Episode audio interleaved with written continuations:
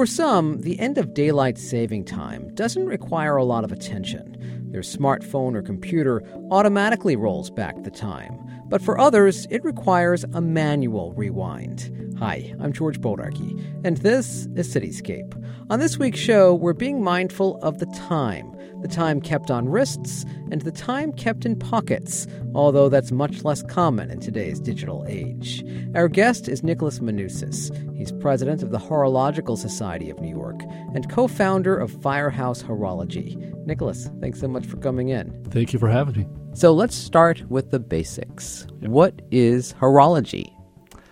Horology is the study of time and timekeepers. It's a uh, it's a very broad field. It's kind of like um, saying you are uh, an athlete. You know, you could you could it could mean lots of different things, and the same thing goes goes for horology. It's a uh, uh, it's something that's fascinated me my entire life, and I'm really lucky to be able to kind of pursue it full time now. What fascinates you about time, timekeeping? Time's the common denominator. It doesn't matter who you are, where you are in the world. It's uh, something that we all have in common, and that's kind of what what attracts me to it. You know, it's that's kind of the main aspect to it, but there's lots of other side areas that you can get into with horology that I think are super super interesting. Like what? It's uh, you know mechanical watches uh, in particular are very technical. There's an engineering challenge associated with them, and uh, that engineering challenge is something that kind of uh, piques my interest uh, all the time. I have a background in engineering, uh, like a computer engineering background. Uh, but beyond the engineering side, there's the aesthetic side of, of, of mechanical watches and clocks. Uh, there's the historical side of them. There's the romantic side of them. There's the luxurious side of them. So there's just all these different aspects to consider. You yourself are a watchmaker. Yeah, yeah. I, I say that with some trepidation because the word watchmaker in the English language is, I think, not very accurate because most watchmakers don't make watches. Most watchmakers repair watches, diagnose watches, fix watches. It's kind of like saying the metaphor I always like to, to give is uh, if you bring your car in to get serviced, uh, an oil change, maybe something is not quite right the person who services your car, you don't refer to them as a car maker. You refer to them as a mechanic mm-hmm. or a repair person or, or, something else, right? And it's this kind of unfortunate word uh, where if, if, you tell someone you're a watchmaker, they think, oh, you make watches. And 99% of the time, that's not true. Uh, the other kind of example I like to give uh, related to this is uh, if you're uh, in a French speaking country and uh, someone asks you what you do and you say, um, I'm a I'm a watchmaker. You would say je suis un horloger. I am a horologist. Hmm. So they use a different word for it uh, in French, and I think the the word horologist kind of makes uh, makes sense for, because it's a if you say you're a horologist, it, it kind of gives a, a, broader picture of what you could be doing. You could be repairing watches, you could be designing watches, you could be uh, uh, uh, repairing or designing clocks. It gives just a, a, broader picture than saying watchmaker because it's uh, today there are very few people in the world who actually make an entire watch themselves. And the same thing, if you go back through history, there's just been a handful of people that have actually been able to do that. It's always been this. Uh, this this craft that's split up into multiple disciplines. So you have someone whose whose specialty, whose job it is to make a dial or a case or a gear or hands, and that's all they do. And then at the end of the day, uh, all of those parts come together and uh, you know come into a, together into a complete watch or clock. That said, what's your specialty? Uh, my specialty is a very particular part of uh, a mechanical watch called the hairspring. Uh, the hairspring is a um, I guess I can give a, another metaphor uh, for, for, it. Think about a, how a regular mechanical clock works. You have a pendulum that swings back and forth. Uh, the pendulum has some restoring force that's that keeps it swinging. And uh, what's that restoring force? It's, it's, it's gravity. It's the force of the weight uh, uh, that's that's keeping the clock running. But in a mechanical watch, uh, you don't have the luxury of gravity because you're always moving your wrist around. Uh, so a hairspring is a tiny, tiny spring that keeps a balance wheel oscillating. And it keeps it swinging back and forth uh, from one direction to the to the other. Uh, so that's that's really my specialty. Um, I uh, I have a, a company with a, a, friend of mine, and we we manufacture hairsprings here in New York City. Uh, it's kind of a specialty part for mechanical watches that not a lot of uh, other brands or companies have the capability to produce themselves. Uh, so we manufacture it and sell it to uh, to other other companies around the world that, that need that that part. What tool could you not live without as a horologist? Uh, the number one tool I would say is my loop, Loupe, or it's kind of there's all these watchmaking terms that uh, have other words in common English, a magnifying glass uh, that you, you wear over your eye and it just always gives me a, a, really quick and easy way to look uh, really up close at, at a movement, diagnose it, see if something's wrong.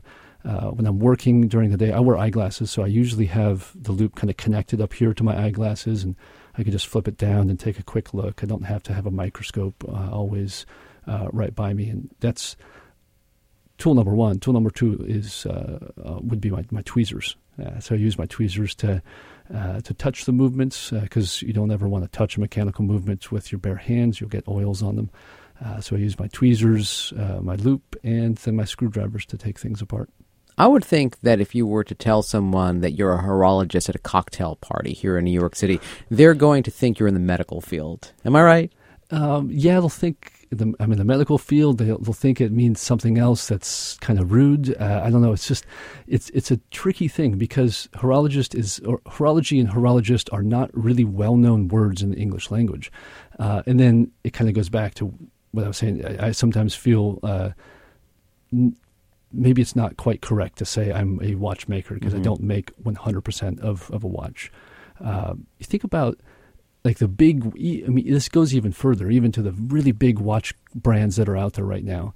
And there's really only i would say with with 100% confidence i would say there's on, only two that really make 100% of everything that goes on your wrist. Which two are they? I'm sure you can guess number one. Rolex. Yes.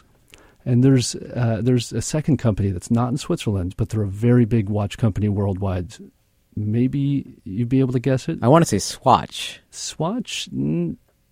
Swatch kind of technically meets those criteria from some other more complicated mm-hmm. reasons, but it's Seiko in Japan. Oh, okay. Yeah.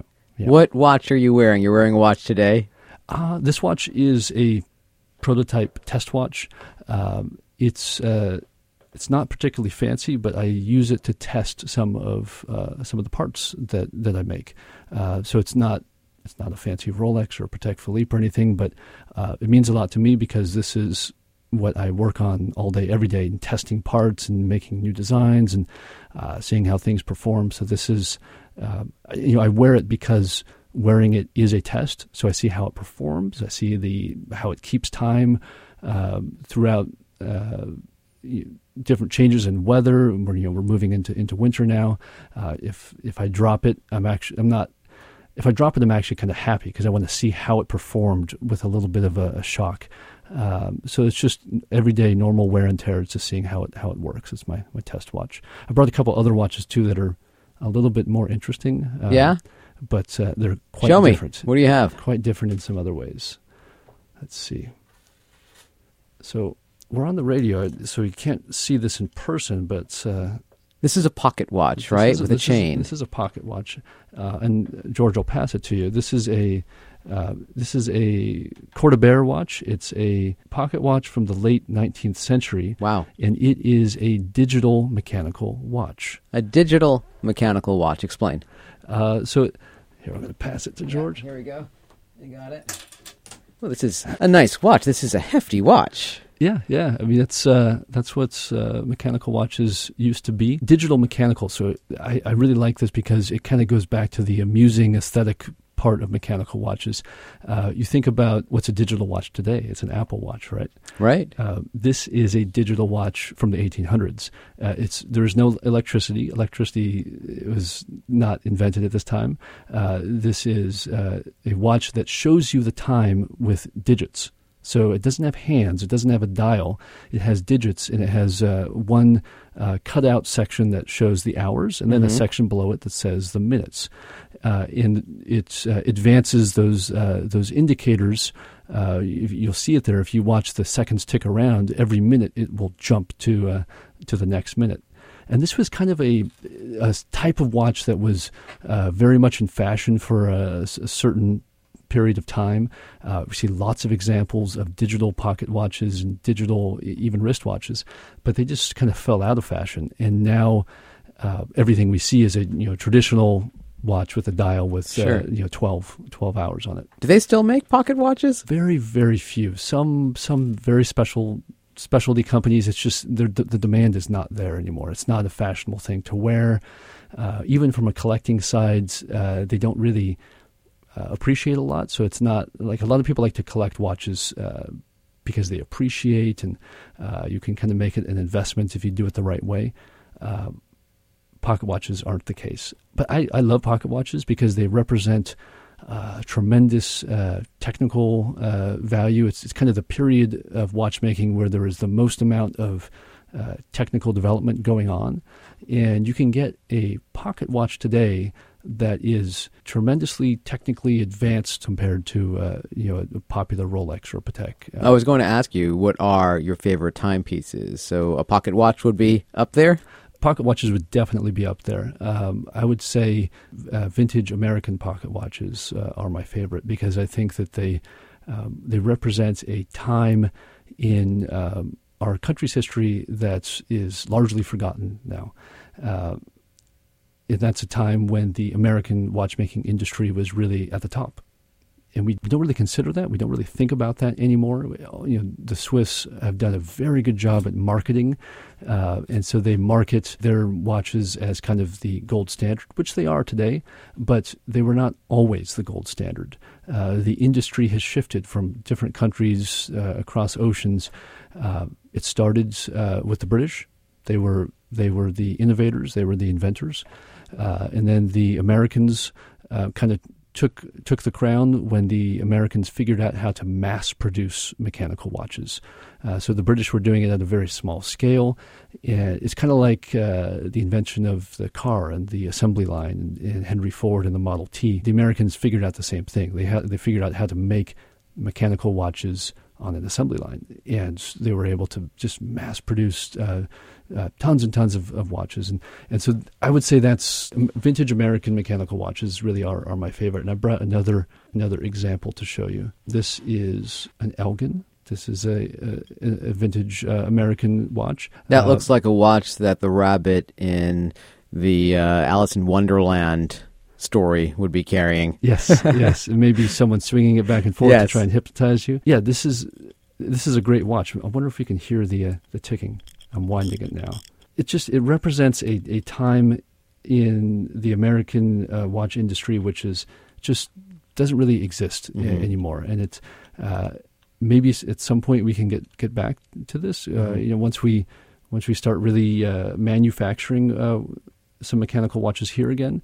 Uh, but we're taking it slowly. You know, we're we're doing it piece by piece. So I just wow. took the back off, and then it's beautiful on the inside. Actually, all those mechanics, It's beautiful.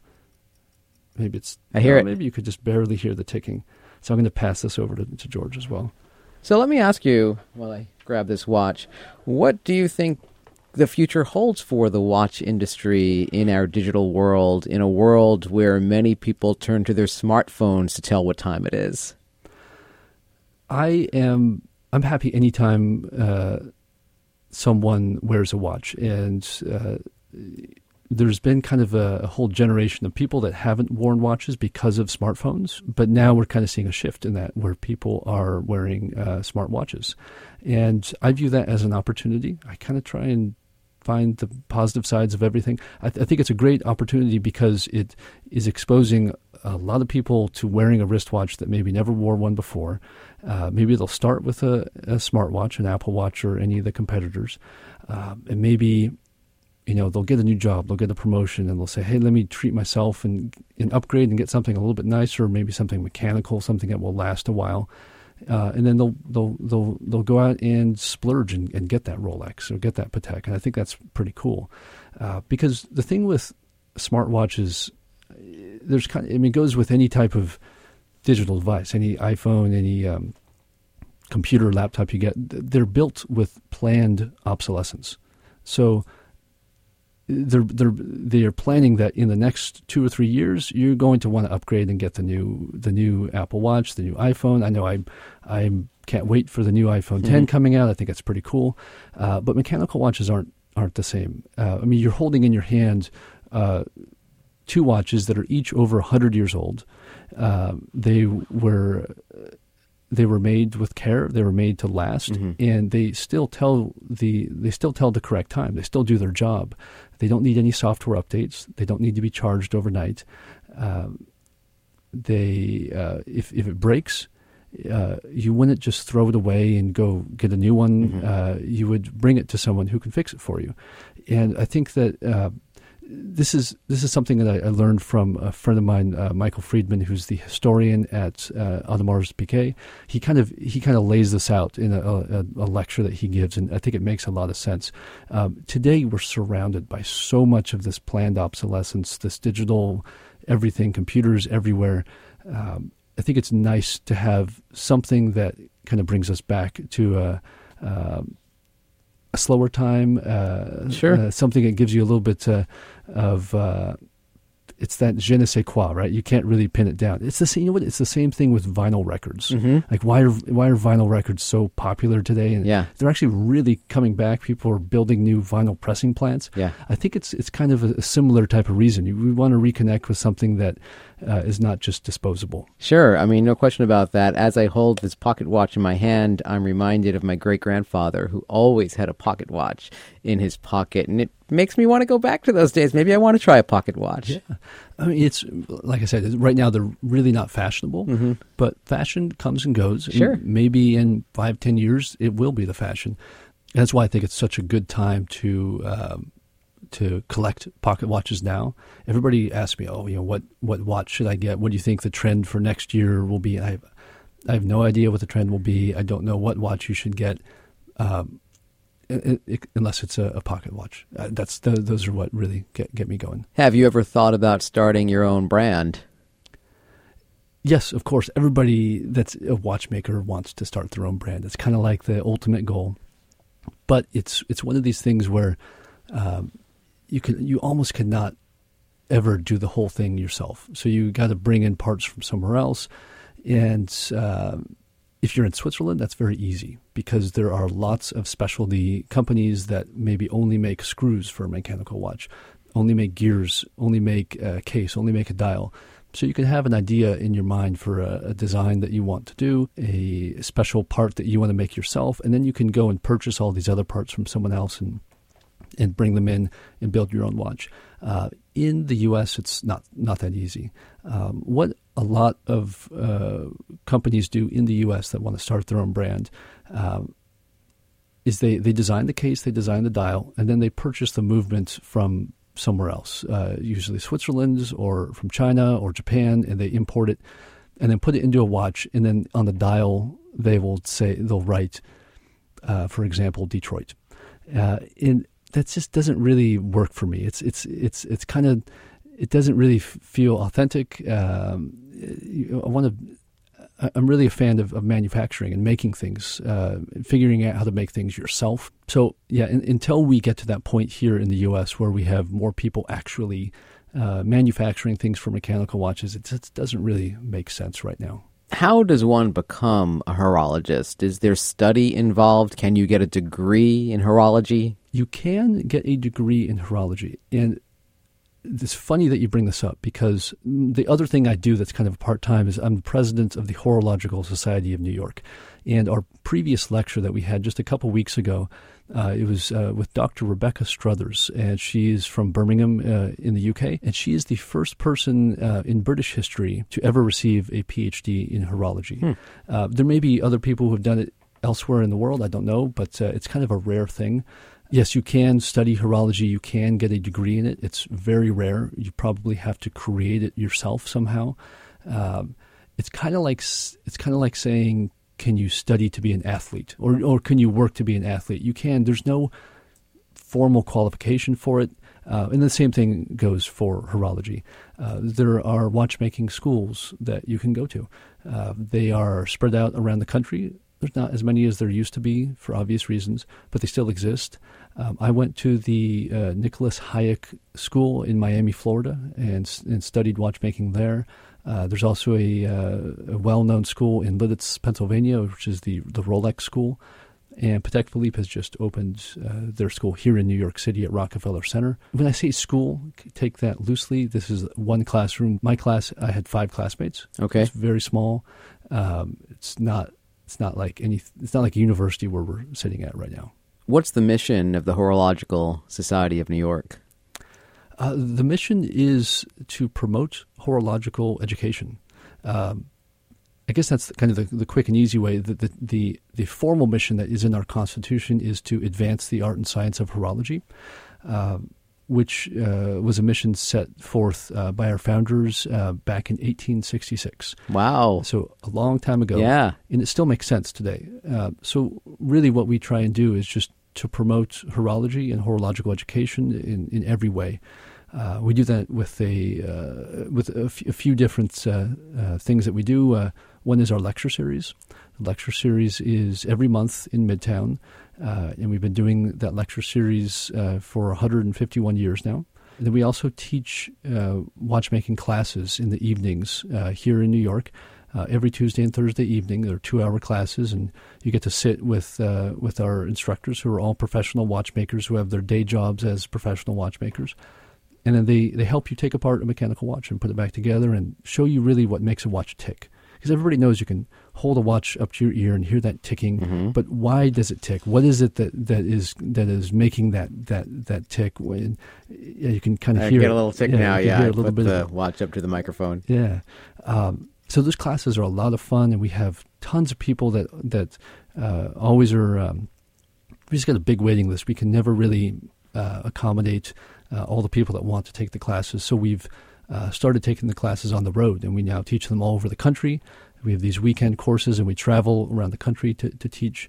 Um, and the ultimate goal, you know, I said my watchmaking uh, school was just six students. The ultimate goal is to force these watchmaking schools to expand and to become bigger because we want to bring more students into the pipeline. Uh, because a lot of people right now they don't th- you tell them, oh, you know, think about watchmaking, consider it as a career, and they say, oh, I thought that was a dying art. Uh, it's not a dying art. It's it's a massive worldwide industry. Uh, if you think about the all the aspects of the industry, it's around a fifty billion dollar a year industry. Uh, the sale uh, and service of mechanical watches and clocks, it's a very large industry. Uh, New York is the center of that industry in the United States.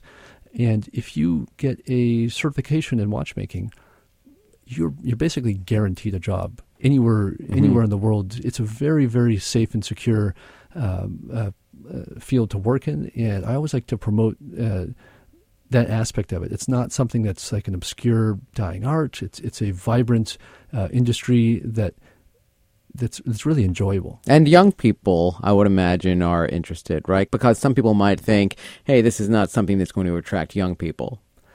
Yeah, I mean, uh, unfortunately, that's kind of like the stereotype of it. You think about a watchmaker, you think about an old man with a lab coats, um, with a loupe, and it's like, oh, that's not really what I want to do. I'm a I'm a I'm a young guy or something, but um, that's not really the case. You're a young guy. I'm, I'm a young. I'm a relatively young guy. Yeah. Uh, we have in New York City, we have the Rolex, the Patek Philippe, and the Swatch Group service centers.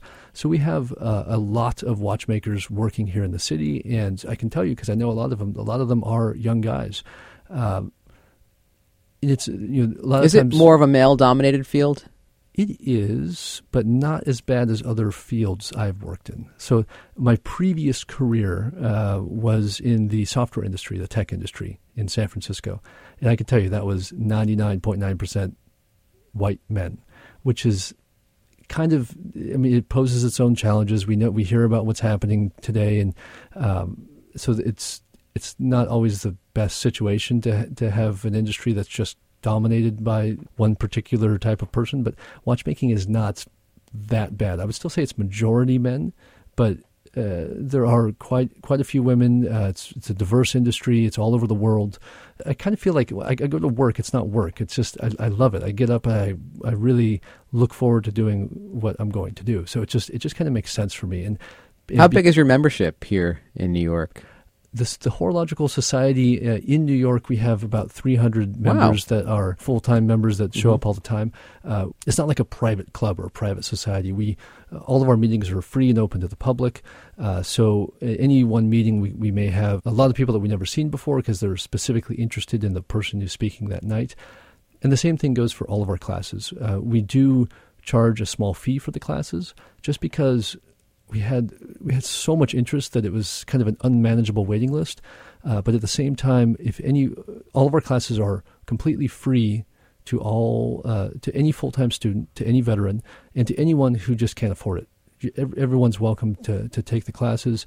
Uh, the the goal is not to make money. The goal is to promote horology and get people interested in the subject, and hopefully get some people interested enough where they can think, "Hey, I really like this. I want to consider switching my career or you know getting into this field." You're also the co-founder of Firehouse Horology. What's that? Yes, uh, so that is the company I was referring to earlier uh, about hairsprings, uh-huh. uh, making hairsprings. That's the company. Yes, okay. Yes, that's the company. Firehouse is, is really my day job. That's where I spend the majority of my time. We make uh, hairsprings for mechanical watches, but we make we make them with kind of a different manufacturing process than than people may be uh, familiar with. Uh, it's it's nanofabrication. Uh, so nanofabrication is making. Th- we take that word apart. Fabrication is making things.